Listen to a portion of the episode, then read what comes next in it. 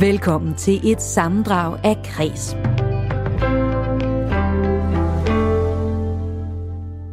Blomsterne blomstrer op.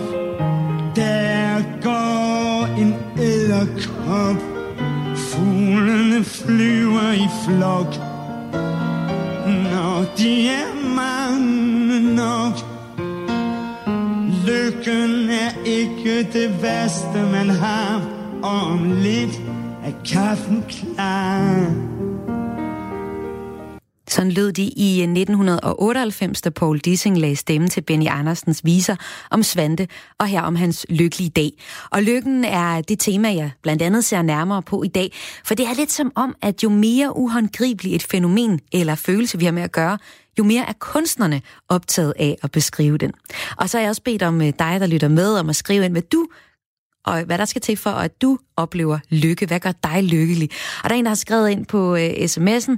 Hej Maja, lykken er at være på vores nye sejlbåd i havnen og nyde sommersolen og den vuggende gang.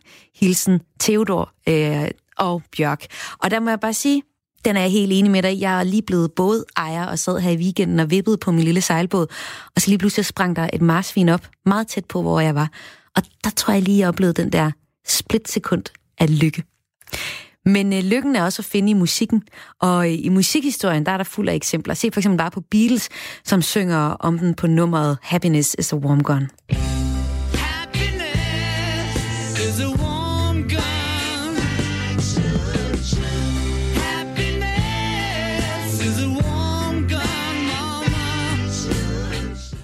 Eller Pharrell Williams, der hittede med nummeret Happy i øh, 2013. With the air,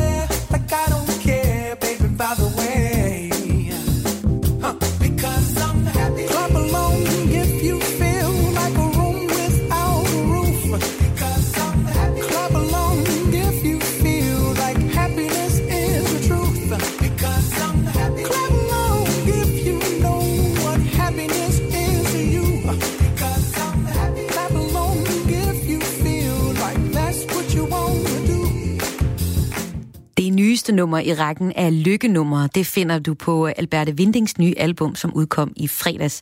Det hedder Med vinden i håret, og det er dagens værk her i Kreds i dag. Også den sang, som Alberte Vinding har skrevet til sit 16-årige jeg. Det var nemlig den alder, hun for første gang oplevede følelsen af lykke. Og generelt er teenageårene fyldt med frihed og dermed rigtig meget lykke. Det fortalte den i dag 56-årige sangerinde, da jeg talte med hende for nylig. Dig, der lytter med, hvad skal der til for, at du oplever lykke? Send en sms til 1424. I beskeden skriver du R4, laver et mellemrum og skriver din besked. Men lad os nu høre Alberte Vinding og hvordan hun har det med lykke. Med vinden i håret Er du vild op på vej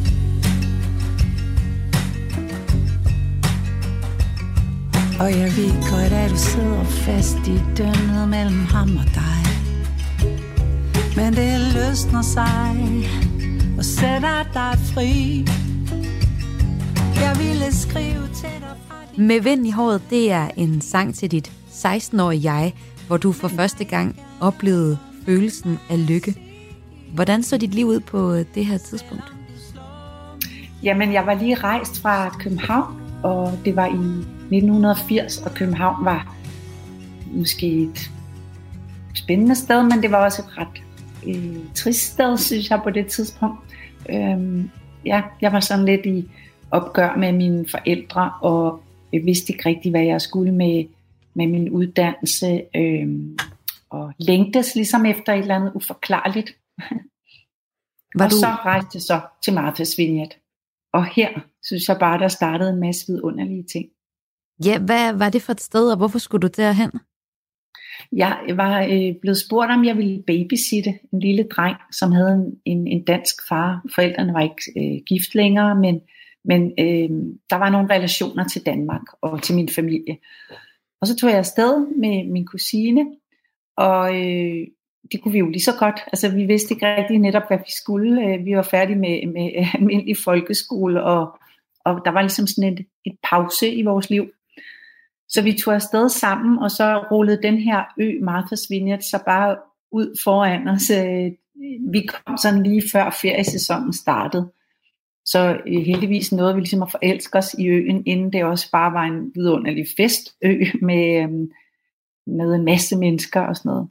Altså, jeg tror faktisk først og fremmest, vi faldt for stedet og naturen og husene og menneskerne. Øh, og så senere var det jo også et, et ret sjovt sted at være sådan, som ung. Ikke? Ja, det er sådan en rigtig kendisø, var det ikke det? Jo, det kan man godt sige. Altså det, det er i hvert fald sådan et, det minder en lille smule om Tisvilde, men, men, men ikke som, altså Martha Vineyard er blevet smart ligesom resten af verden, men alting var en lille smule anderledes i 80'erne. Altså øh, der var stor arbejdsløshed de fleste steder i verden, og øh, folk havde ikke lige så mange penge mellem hænderne, og man, altså det var ligesom lige før job i tiden. Det var heller ikke noget med, at man viste de mennesker, der så havde penge. Øh, det var ikke sådan noget, de viste på ydersiden i samme grad. Så øh, det virkede måske mere sådan, det virkede lidt dybere på en måde, end bare smart eller kendis. Det virkede mere som et sted, folk opsøgte, fordi der var vidderligt er smukt, øh, og der er ro også, sjov nok. Altså der er meget lidt sådan reklameskilte og på den måde smartness. Jeg ville skrive til dig fra din fremtid, lille pige.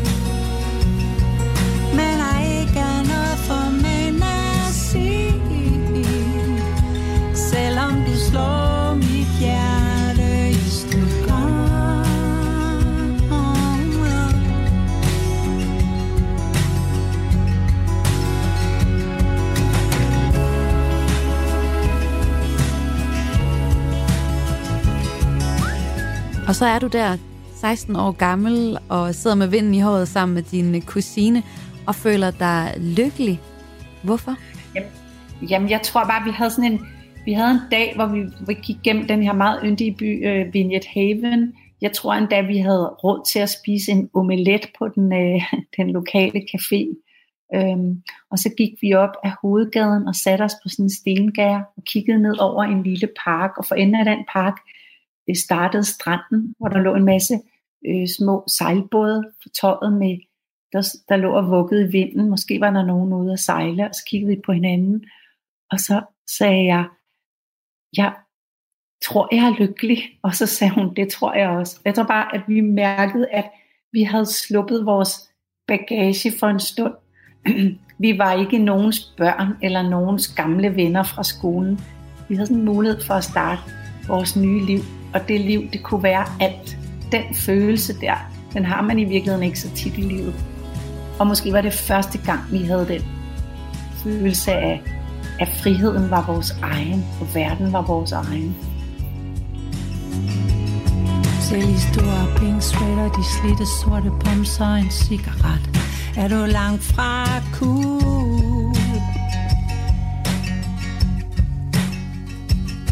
Du ville helst have noget punket med dig fra dit gamle København. Just out of school. Jeg ville skrive... Man kan jo så også sige, at lykke er en ret relativ ting og en meget personlig følelse. Mm. Hvordan vidste du, at du var lykkelig i det øjeblik? Det vidste jeg bare. Altså, jeg, jeg var virkelig, virkelig bare glad indeni. Vi snakker ikke om den lykke, der måske opstår senere i livet, hvor lykke er meget forbundet med tryghed, tror jeg. Øh, og, og netop med en, en forsikring om, at, at, at det er muligt at komme på hospitalet og sådan nogle ting. Ikke?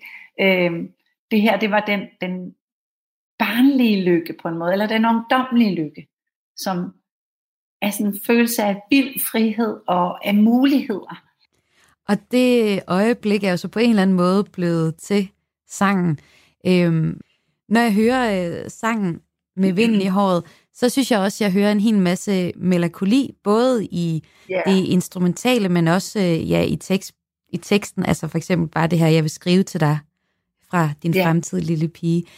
Mm, hvordan hænger melankolien sådan sammen med, med lykkefølelsen, som du også beskriver her? Det er et godt spørgsmål. Hvorfor er det egentlig sådan? Jamen det er jo, som du sagde før, at lykken var, var relativ, og det er den selvfølgelig også i forhold til, hvad man i øvrigt mærker, eller det, der gør os lykkelige, er jo også, at vi ikke er lykkelige hele tiden. Ikke? Vi mærker når noget letter, og jeg synger jo også, at den her sang handler om, at jeg har været på Martha's Vineyard faktisk i, i næsten tre år nu, og, og jeg har været kæreste med en, og, og det har været, hvad skal man sige, gået stykker længe. Det er der, hvor man er sammen stadigvæk, men egentlig er man gået fra hinanden for længst, og man har været sådan dødvande, og det er ved at, men nu er det ved at løsne sig. Og nu kommer der sådan en ny bølge af fornyet energi og muligheder, en ny verden, der åbner sig. Og den var faktisk, den lå faktisk og ventede på mig i Danmark, så det var jo egentlig meget godt, at jeg kom hjem igen, synes jeg. Øhm, men, men, jeg, men som sagt, lykken og energien er på baggrund af et forlist forhold, og også en forlist drøm, som var, at jeg skulle blive i USA, og blive et eller andet der. Og her har jeg ligesom erkendt, nå, jeg har altså brugt tre år på at tulle rundt her og tro, jeg skulle noget helt andet. Og det er okay. Altså, øh, det er sådan livet er. Man bruger tre år, nogle gange bruger man 15 år på et eller andet. Det, det gør ikke noget. Det er det, livet er. Der er ikke, der er ikke øh, noget liv, som er en lang øh, version af lykken. Der er op- og nedtur. Og Alberte Wingding, det er måske nærmest også, hvad man kan sige, hele dit nye album rummer den her accept af, at øh, ja, livet går op og ned. Men hvis jeg må afslutningsvis spørge dig nu, hvordan, hvad skal der til for at gøre dig lykkelig i, i dit liv lige nu? Jamen, undskyld. Jamen, altså det, det har i rigtig mange år for mit vedkommende været noget med, der var relateret til børn. øhm, jeg elsker stadigvæk at, at se mine, øh, se mine børn og se dem sammen, og jeg elsker at hænge ud med min bonussøn, og jeg elsker at hænge ud med mit barnebarn, og de mennesker, vi er omkring dem. Altså jeg kan godt lide at være familie på sådan, især på sådan nogle lidt spontane måder, hvor øh, det måske ikke er den kæmpe store familiefest, men at man bare, hey, skal vi ikke lige spise sammen i aften? Og så det er venner og familie, og det er sådan lidt, lidt nære. Hvor vi har spillet utrolig mange koncerter, mig og Andreas sidste år og forrige år. Og øh, sætter meget pris på, at jeg har haft lidt tid nu, hvor man også havde fri i weekend. Og det, har, det har virkelig gjort mig lykkelig, også at, at få lov at se min familie i det her. fra min lille men er ikke noget fornuftigt at sige. Selvom du slår mit hjerte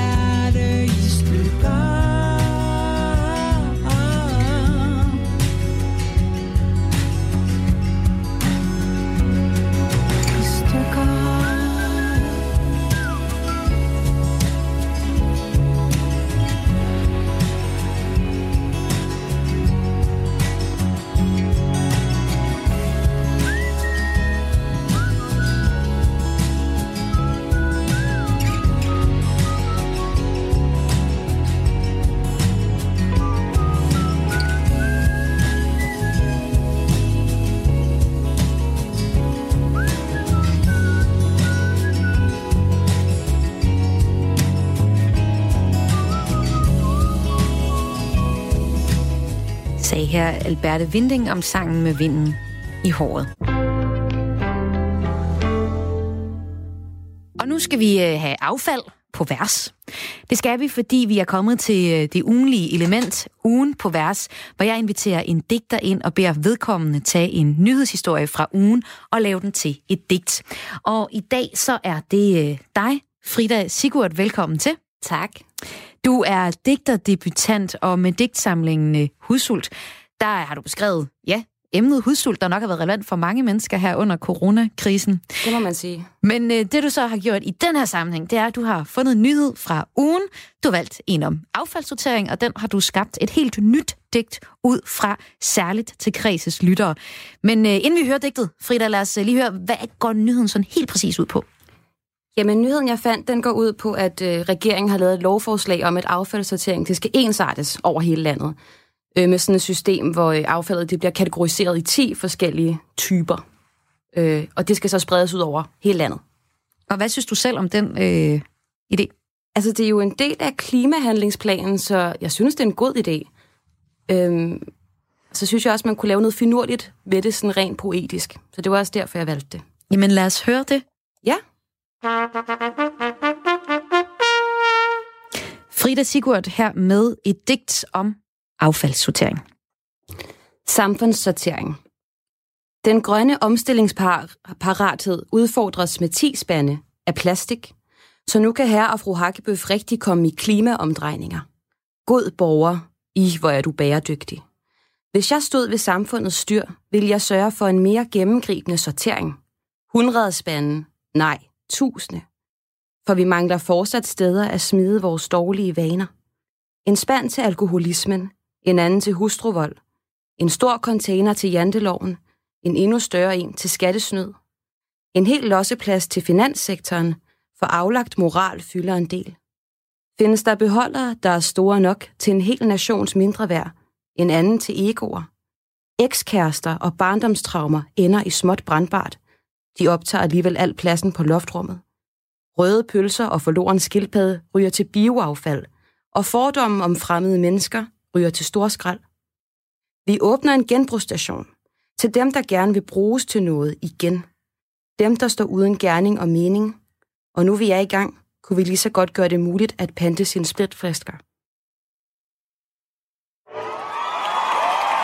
Hmm. Tak for det. Frida Sigurd her med et øh, digt om øh, affaldssortering, hvor du har taget en meget konkret nyhed, og så øh, har du ligesom øh, affaldssorteret en hel masse af vores kan man sige, værdier i samfundet.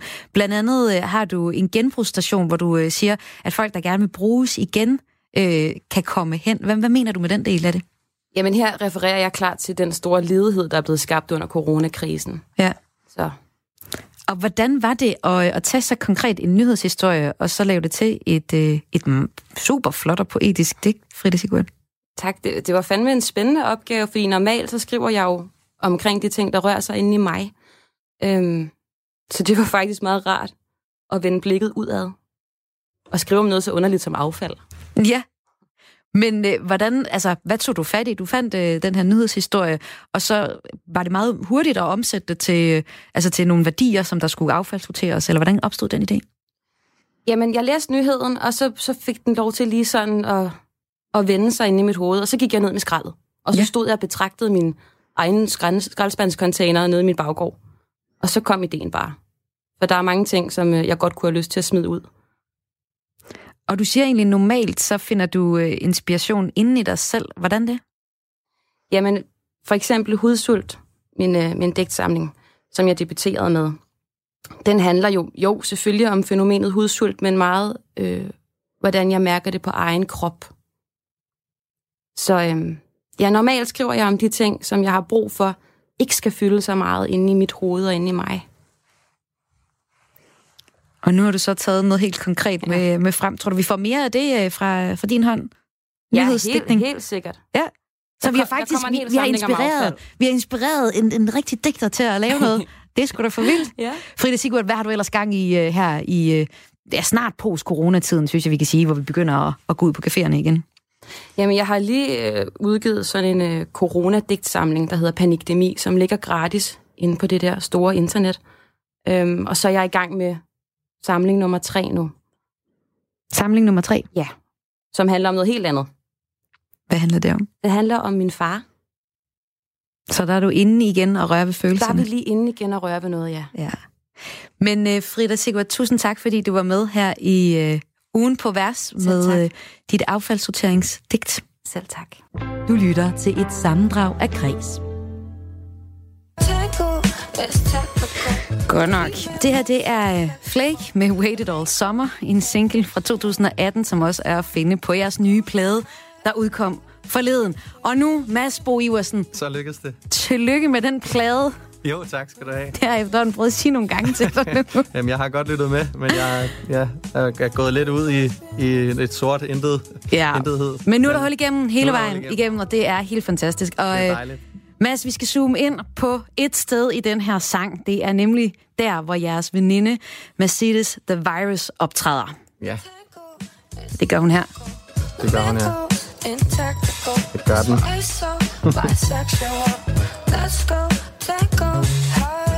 ja, du griner, Mads Bo Iversen.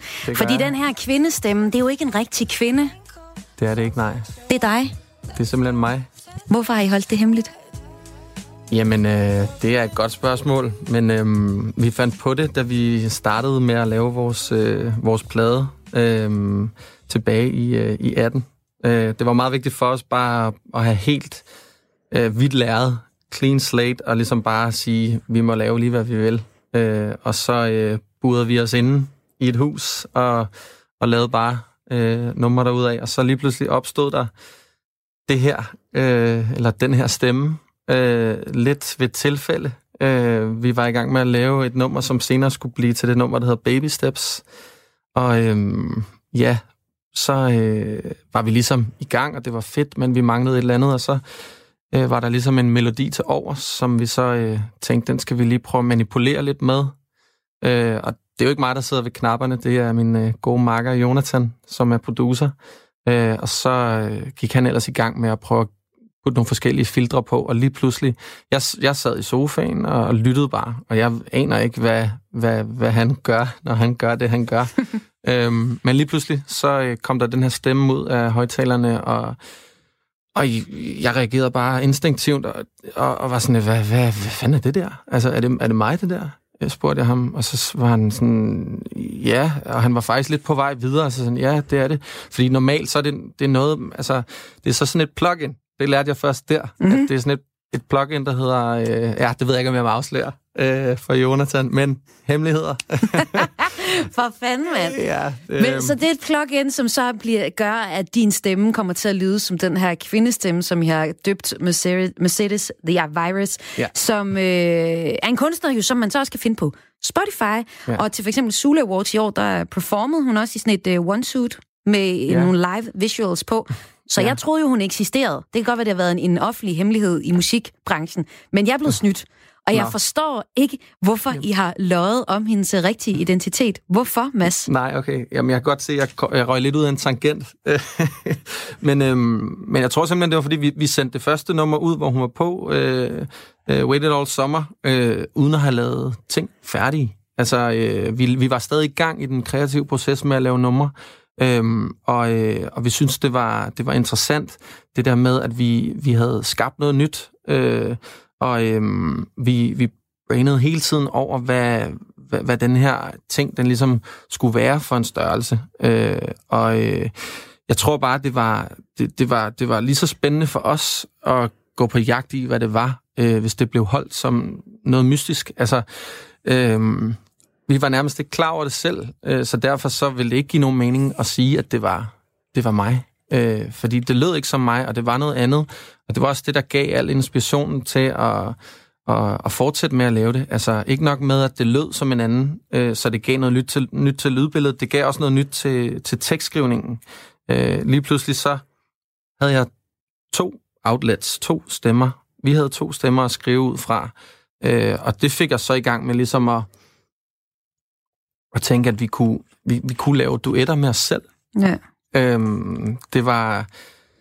Ja, det var jo Men hvorfor, det var virkelig spændende. hvorfor inviterede I egentlig ikke bare en, en rigtig kvinde med?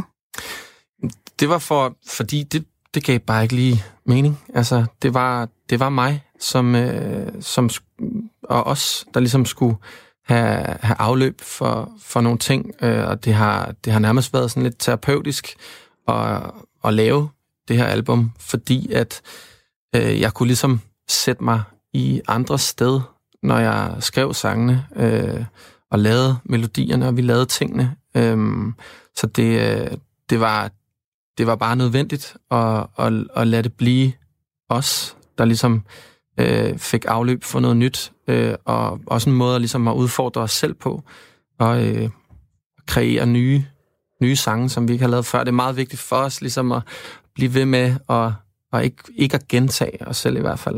Og lad os da høre noget mere med hende, og ja. med, fra jeres nye album med Mads Bo Iversen. Tak fordi du var med her, Velbekomme. sanger i uh, Flake. Og vi slutter af med uh, hitet fra Flakes nye plade, The Illegal Download of Your Soul, som uh, udkom her for nylig. Og uh, her skal vi så høre nummeret Slip Away. She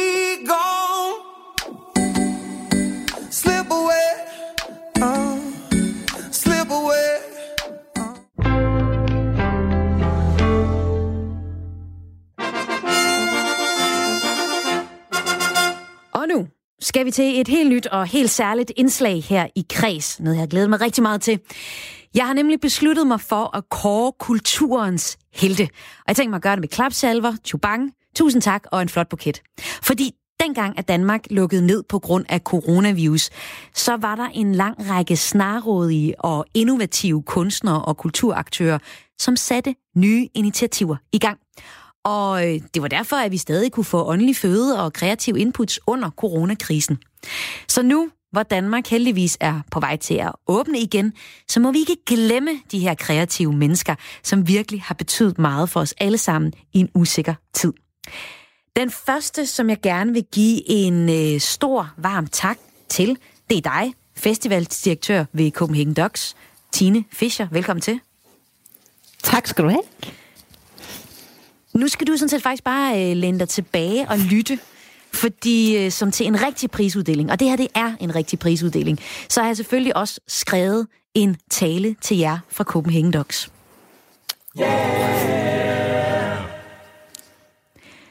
Hvad gør man, når man står over for at måtte aflyse en stor dokumentarfilmfestival med internationale gæster, adskillige filmvisninger i mørket, fester, koncerter og masser af spændende talks? Copenhagen Docs var en af de første kulturarrangementer herhjemme, der måtte se den nye virkelighed under corona i øjnene. Men i stedet for at lukke alt ned, valgte de at gå en anden vej. Det skal lykkes. Jeg nægter at gå konkurs, udtalte festivalens direktør Tine Fischer i politikken. Og det har netop været den målrettethed, som har været tydelig, når man har set Copenhagen Docs lynhurtige omlægning af hele festivalsprogrammet til et digitalt univers. Ikke kun formåede Copenhagen Docs at redde festival, men I fik også udvidet målgruppen, så hele landet, også mig her i Jylland, fik mulighed for at se film som Kampen om Grønland eller En revolutionær familie fra Colombia. Derfor skal der her i Kreds lyde en stor tak til jer. Tak for at skabe en af de mest fremsynede dokumentarfilmfestivaler herhjemme, og tak fordi I med gejst og gå på mod viste vejen i starten af coronakrisen, så både andre kulturaktører og publikum fik øje på det store digitale potentiale.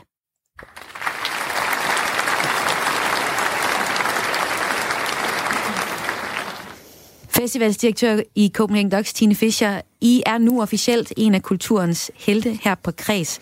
Lad mig høre lidt om, øh, hvordan finder I egentlig på ideen om at rykke det hele online og turde tage det skridt?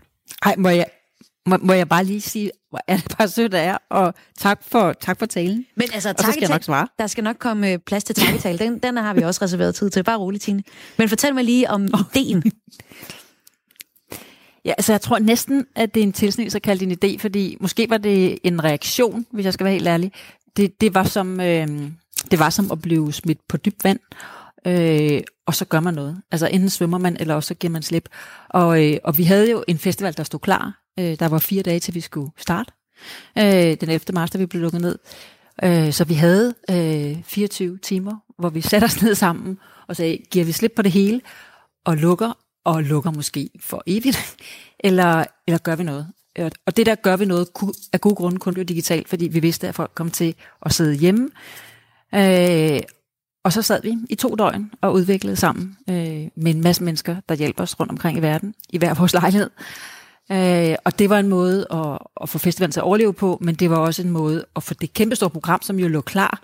Altså jeg manglede måske at hente en smokingjakke for Rams og skrive en åbningstale, men ellers var vi klar. Øh, så det var også en måde, at alt det arbejde ikke skulle gå til spil på. Og man må sige, at publikum har taget godt imod det. I sådan filmtal, så er der 118.000 der har set uh, film digitalt i år, og samlet set har der været endnu flere, mm. fordi der også har været alle debatterne. For eksempel så har Edward Snowden-snakken, var der 90.000, der PT har, mm. uh, har set. Og hvis man sammenligner det bare med, med sidste år, så, sam, så var der alt i alt 114.000 billetter til filmvisninger. Så I har virkelig ramt mange og bredt.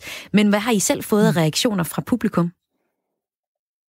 Jamen jeg vil sige, at i virkeligheden den største oplevelse, nu har I lige talt om lykke, altså jeg, måske har det været noget af det lykkeligste, jeg har gjort i mit lange dogsliv, det er faktisk det her, fordi at vi har aldrig nogensinde fået så meget respons fra publikum, som vi har i år. Og jeg tror, det ene var, at alle vidste, at, øh, at det, der falder nu, det, det er i høj grad også kulturen. Det er den, der blev ramt først. Og det publikum, som er vores kernepublikum, men også et helt nyt publikum, blandt andet dig, der måske sidder et andet sted end København, har jo både øh, skrevet til os, på øh, vores sociale medieplatform, men også sendt os mails i hobetal og takket og spurgt, hvordan kan vi hjælpe jer? Må vi give jer penge? Kan vi hjælpe med at sprede budskabet? Og det vil jeg sige, det har været en, en vild oplevelse at mærke, hvor stor en betydning, ikke bare vi har, tror jeg, men også hvor stor en betydning kunst og kultur har for mennesker, og hvor meget de har opdaget det, da de pludselig sad derhjemme. Så jeg vil sige, at vi har fået et forhold til det der store brede begreb, der hedder, eller det der store brede og nogle gange også anonym begreb, der hedder publikum, øh, som er rigtige mennesker, som har ikke bare taget ejerskab, men også givet udtryk for det. Og Tine Fischer, hvad tager I så med jer videre nu? Altså jeg tror, at i det hele taget, altså specifikt i forhold til festivalen, men jo også bare når man ser ud i verden, så tager vi jo det med os, at, at forandringer øh, kan ske, og at, øh, og at de sker også i store fællesskaber, øh, og man har kunne bede store befolkninger om at ændre adfærd, og så gør de det på øh, overnight. Og vi har fået lov til at ændre festivalen på en måde, som vi ikke havde fået lov til at ændre den, tror jeg, øh, rettighedsmæssigt, fordi øh, at der opstod en særlig situation. Og det er jo noget, vi kommer til at ændre på fremadrettet, så det er klart, at festivalen kommer til og, og stadigvæk leve live øh, her i København, men også andre steder i landet. Men det bliver også en digital festival, som forhåbentlig kan på sigt vokse til at være en global digital festival, med et meget, meget, meget større fællesskab, end, øh, end det vi har kendt hidtil. Og jeg vil sige, at det fællesskab, man kan sige, ja, øh, man kan også blive træt af at være til stede digitalt og mødes digitalt, men til gengæld så er det fællesskab så meget større, og for mig også så meget mere demokratisk, fordi vi jo har ramt mennesker, som vi aldrig nogensinde ville have været i dialog med. Og det gælder sådan set både her, men også ude i verden. Og, og eksemplet med Snowden er jo, er jo virkelig godt, fordi at den visning med Snowden var udsolgt. Der kunne sidde 600 mennesker i den sal, og nu er der faktisk over 90.000 mennesker, der har, der har set øh, den samtale med ham. Så der er et kæmpe stort potentiale i øh, at få lov til også at eksistere ude i det digitale rum. Og nu er det jo så din tur til at komme med en takketale. Tine Fischer, festivalsdirektør Copenhagen Docs. Øh, hvem vil du gerne takke? Jamen, må jeg ikke lige takke jer for blomsterne? Jeg er lige kommet hjem, og der stod blomster ude, på, ude foran min hoveddør. Så dem har jeg lige sat vand. Og det står her for Wanmart. Så tak for blomsterne, og tak for, tak for rosen. Øh, og så vil jeg sige, altså på en måde har jeg næsten lyst til at sige tak til alle, fordi at det har været så vildt et projekt, og det ville bare aldrig, aldrig lykkes, hvis vi ikke havde fået så sindssygt meget hjælp. Men det er også lidt fesen, der ikke at nævne nogen. Så jeg vil takke tre mennesker, som... Øh, to helt vildt seje digitalprogrammører, der sad i New Zealand og hjalp os øh, i tre døgn. De sad dernede i deres Hawaii-skjorts og badeshorts, og, øh, og hjalp os 24-7 med at få en streamingplatform op og køre på tre dage, og uden dem, så havde vi simpelthen ikke kunne lykkes med det. David og Simon hedder de. Og så vil jeg gerne takke min bestyrelse, som sagde ja til, at vi fik lov til øh, at gå digitalt. De kunne lige så godt sagt nej, det kommer vi til at spille for mange penge på, det lykkedes ikke, folk havde ikke betalt for det. Men de gav os øh, carte blanche, og vi gjorde det, og med publikums hjælp lykkedes det. Og så vil jeg sige tak som dem, til dem, der i virkeligheden er de vildeste helte i det her. Det er de i hvert fald for os, og det er faktisk alle de der 120 mennesker, 120.000 mennesker, som har set film, fordi de har ikke bare de har ikke bare øh, betalt og sat sig ned i deres sofa, de har også delt. Altså, der er aldrig nogensinde været delt så meget hjemmebio-indhold fra, øh, fra Docs, som der har været i år. Øh, og det har jo skabt en, en bevægelse i forhold til både at støtte os, men også at se dokumentarfilm i det hele taget. Så kæmpe, kæmpe stor tak til alle jer, som, øh, som har sikret os, øh, og som også har sikret, at festivalen bliver ved med at eksistere. Tak. Og øh, tak for det, Tine Fischer, festivalsdirektør ved Copenhagen Docs, som nu har modtaget vores buket og vores tak, fordi at I holdt os oppe ovenvande i coronakrisen.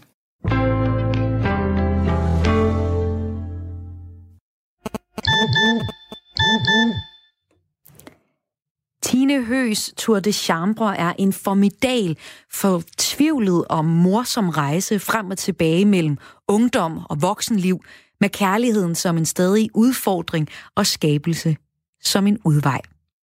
Det skriver Berlingske og giver bogen Tour de Chambre 6 stjerner. Og i dagens udgave af Kreds, der ser jeg netop nærmere på Høs roman, der har opgivet kommaer og punktummer, men til gengæld er glad for sms'er, Tinder-tekster og hverdagssprog i det hele taget. I bogen Tour de Chambre, der møder vi kvinden Asta, der forsøger at skrive en bog, men øh, fortiden den indhenter hende, da hun modtager en invitation til en mindehøjtidlighed. Det er nemlig 10 år siden, at hun boede på et kollegie med ham, gutten August. Han var egentlig kæreste med hendes bedste veninde Maj, og han døde så en nat i kollegiets køkken. Og her er der så tydeligvis en masse ting mellem linjerne i Tine Høs fortælling, hvor hemmelighederne står i kø, og hvor hovedkarakteren Asta både kæmper med at være single i 30'erne og med dæmonerne fra fortiden.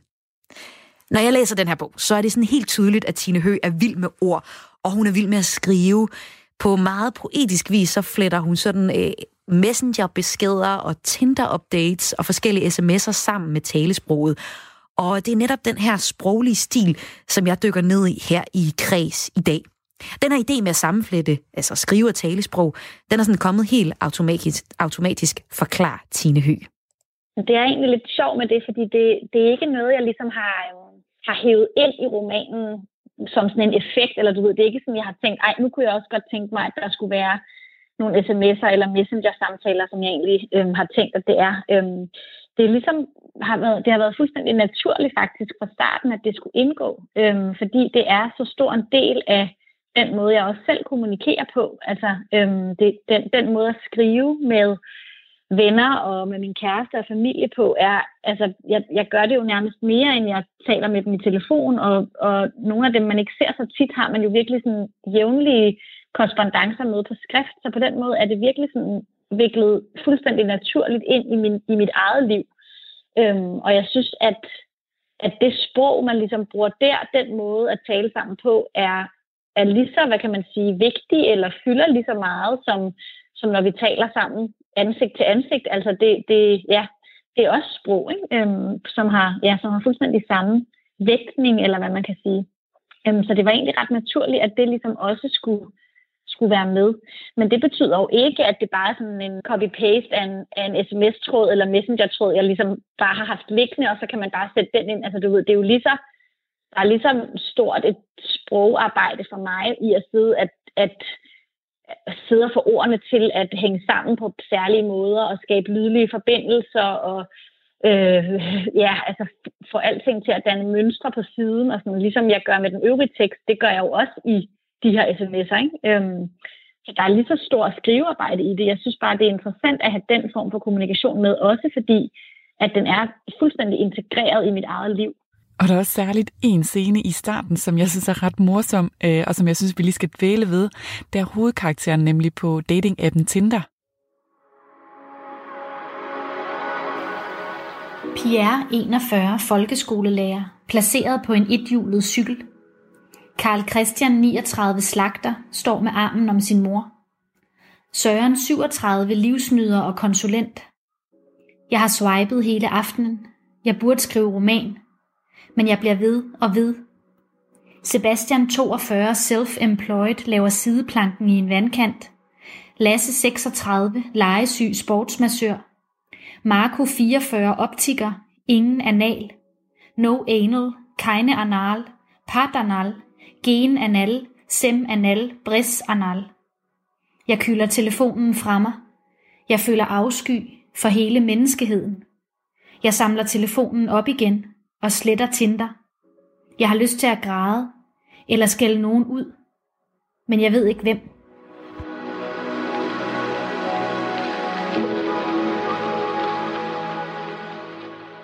Hvorfor skulle den her scene med i bogen? Jeg synes altid, der har været noget meget interessant ved Tinder som fænomen også. Altså den der, det der katalogagtige. Øhm, og så også det med, hvis man faktisk prøver bare... Altså, det var også enormt sjovt at skulle sidde og beskrive, øh, hvad det egentlig er, man ser, når man kigger på sådan på sådan en Tinder-profil. Altså det, det er jo næsten grotesk nogle gange, ikke? når man ligesom øh, beskriver det sådan helt, helt nøgternt objektivt. Øhm, så det har, der været sådan, det har der været noget ret sjovt i at få lov at gøre. Øhm, og så tror jeg igen også, at det, at det er jo også, hvad er det for en måde, man taler om sig selv på der? Hvad er det for en selvfremstilling? Øhm, og, hvad er det, og hvad kan det vække i, i hende? Altså det, det synes jeg også, sådan, den der afsky, hun jo føler. Ikke? Øhm, og samtidig har hun lyst til at græde. Altså hun kan ikke, fordi hun jo også har en kæmpe stor længsel mod det her med at ligesom blive viklet ind i nogen, høre sammen med nogen, skabe en eller anden form for fællesskab, øhm, som, hun, som hun jo virkelig er draget mod, men så samtidig kan hele det der kødkatalog-agtige øh, vække hende også med afsky. Ikke? Jeg synes, og det er jo også en kæmpe del af, af den måde, vi ligesom skaber kærlighedsrelationer på i dag. Der er ikke noget, der har forrang frem for noget andet. Altså, alt er sprog, og alt er berettiget til at stå i den her roman, og jeg arbejder med det. Altså alle sprogtyperne lige alvorligt. Altså når jeg skriver en Tinder-tekst, så er den lige så gennemarbejdet lydligt og indholdsmæssigt og med mønstre og forbindelser fuldstændig på samme måde som alt det andet sprog. Ikke? Altså, så, så det er jo bare en måde at, at, at arbejde med forskellige typer af sprog på. Ikke? En anden ting, der også er ret sjovt, det er jo det her med, at man får indblik i de forskellige karakterer gennem sproget, og også det her med, at hovedkarakteren, hun skriver faktisk forskelligt alt efter, hvem hun kommunikerer med.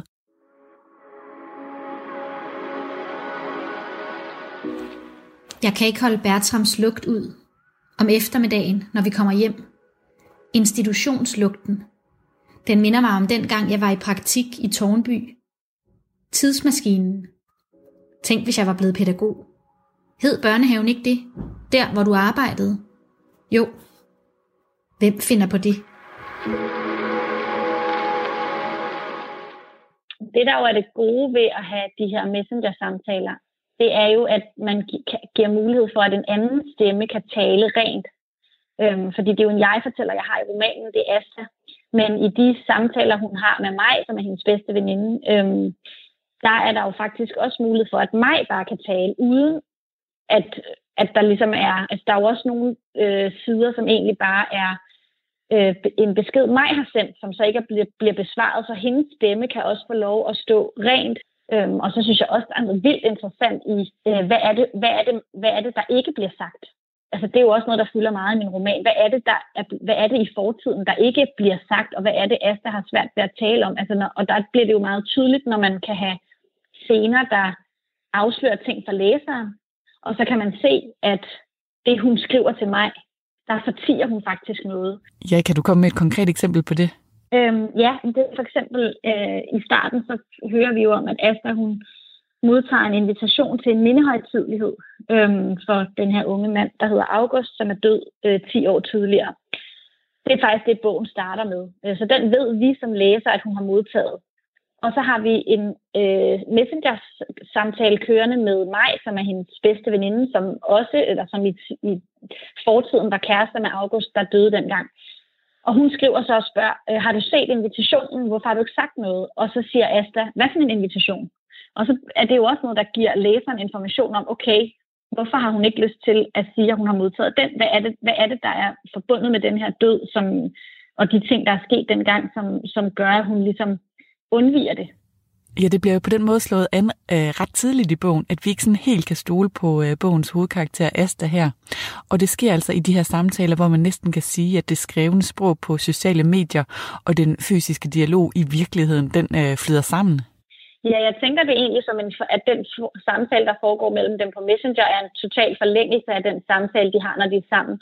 Det er samme måde, de taler sammen på der. Altså, det, det hele er ligesom flydende, og det er jo også, som, som synes jeg bare, at kommunikationen rigtig meget fungerer i dag, at, at den skriftlige kommunikation er bare øh, viklet ind i vores, i vores relationer øh, på sådan en meget naturlig, intuitiv måde, og ikke som en effekt, eller ikke som som et eller andet afkoblet fra den måde, vi ellers taler sammen på. Og, og jeg synes også, at man kan have meget, sådan oplever jeg det i hvert fald selv meget, vigtige og nære og gode samtaler på skrift. Det er som om, der har været sådan tidligere en eller anden opfattelse af, at det ligesom var, var lidt mindre alvorligt, eller lidt, lidt lidt mindre øh, rigtigt at tale sammen på skrift. Og hvordan har det været at udtænke de her forskellige personers talesprog og skrivestil? Ja, men det har jo, er jo, har jo været simpelthen så vidunderligt sjovt at ligesom kunne, kunne udfolde de forskellige måder, der er at kommunikere på på skrift. Ikke? Altså, øh, fordi det siger simpelthen så meget om, Øh, en sms er jo ikke bare en sms. Altså, den, det, det siger jo så meget om, hvem vi er. Og det er jo netop en måde at få de karaktertræk, der er i mine personer, til at træde, træde endnu tydeligere frem. Ikke? Altså de her Niels Klitten-beskeder, som netop er så omstændige og simpelthen røvhamrende kedelige. Ikke? Og der bliver det jo en kontrast til August, som er ham her, den unge mand, som er, er død, og som, der, som Asta jo øh, har en, en forbindelse med, selvom han er øh, hendes bedste vens, venindes kæreste. Øhm, og der er det jo så tydeligt, og det der har også været sjovt at skrive den forelskelse frem, som også er knyttet så meget til sprog, og som er knyttet til deres måde at tale sammen på, og deres måde at skrive sammen på. Ja, og så kan man have sådan en sms fra moren, som handler om, et, om, om man vil overtage et toilet. Hele aftenen ligger jeg og glor ud i luften. Jeg er i et mærkeligt humør. Jeg får en sms og liver lidt op, men den er fra min mor. Vil du overtage vores overskydende toilet til januar? Vi kan sikkert få Ip til at installere det. Der er han gået på pension. Og den sms vil jeg så faktisk sige, at øh, altså den sms med, om man har lyst til at overtage et, et toilet, som ens forældre har i overskud, der vil jeg sige, at jeg har lavet mig inspirere ret kraftigt af en sms, jeg selv har fået af min mor, som simpelthen var så grotesk, at jeg også var nødt til at tage et, et screenshot af den, og sådan skrive, sende det tilbage til hende og sige, sådan, prøv lige at se, hvad det er, du skriver til mig. Altså. så der, der, har jeg, der har jeg stjålet lidt fra virkeligheden der. Sagde forfatter Tine Høgh til min kollega Line Grønborg Poulsen. Du lytter til et sammendrag af Græs. Imagine a plant that contained twice as much protein as meat does. What if this plant were packed with vitamins and minerals, including 50 times more iron than spinach? Imagine if we could grow this plant pretty much anywhere on the planet. The good news this plant already exists. Say hello to microalgae. Til velkommen til Alger, og nu skal vi tilbage til dagens tema her i Kreds, som i dag er de her lysende alger, som man kan opleve i forestillingen af Recall Performance Group. Men alger er ikke bare flot at se på. De kan også være løsningen på mange af de globale problemer, vi står med i verden i dag. Det mener du, Lars Jørgensen. Velkommen til. Jo, tak. Du er ekspert i alger og seniorkonsulent hos Argotech. Du har forberedt tre eksempler og den første, den handler om kraftmedicin, hvor man kan bruge algeceller som en biologisk fabrik. Hvordan det? Jamen, det kan vi, fordi at øh, meget medicin, især kraftmedicin i dag, kommer fra enten fra naturen eller fra det, man kalder naturlignende stoffer. Ja. Det vil sige, det er stoffer, man kan finde i planter og andre steder, som man bruger i kraftbehandling. Det har man gjort i, i mange år, mange hundrede år faktisk. Og det er i virkeligheden stadig noget, man bruger. Problemet kan være, at man ikke altid kan få fat i ret meget af det, fordi det er nogle stoffer, der findes i meget små mængder ude i planterne, og nogle planter bliver slet ikke dyrket, det er noget, man skal ud og høste vildt. Så normalt gør man det, at man laver det, man kalder naturlignende stoffer. Det er simpelthen finder stoffet, der virker, isolerer det, og så laver man det kunstigt bagefter. En anden måde at gøre det på, det er, at man også bruger meget øh, gærceller, bakteriestammer og sådan noget til at dyrke medicinstoffer i, øh, som f.eks. kender det fra insulin. Men det, der gør alger interessant, det er, at de vokser på samme måde som planter. Det vil sige, det er med hjælp af fotosyntese. Det vil sige, det man ser i normale planter, hvor de dyrker, hvor de vokser, de danner et eller andet stof, det kan man også efterligne lidt øh, med algerne. Det kræver så, at man får algen til at lave det samme stof. Det er ikke noget, de normalt gør. Ikke altid i hvert fald. Og det vil sige, at man skal have flyttet den her del af fotosyntesen fra en plante ind i algerne og gøre på den måde. Så det er noget, som tager rigtig lang tid, men det er også den udviklingshorisont, der ofte er på medicin. Mm. Og også kraftmedicin. Men hvor langt ja. er vi egentlig fra at kunne bruge øh, alger til, til medicin, til at lave noget reelt medicin? Det er et meget godt spørgsmål. Øh, igen, det er sådan en af de ting, der tager og, øh, måske 10 år fra man mm. starter til man står med noget.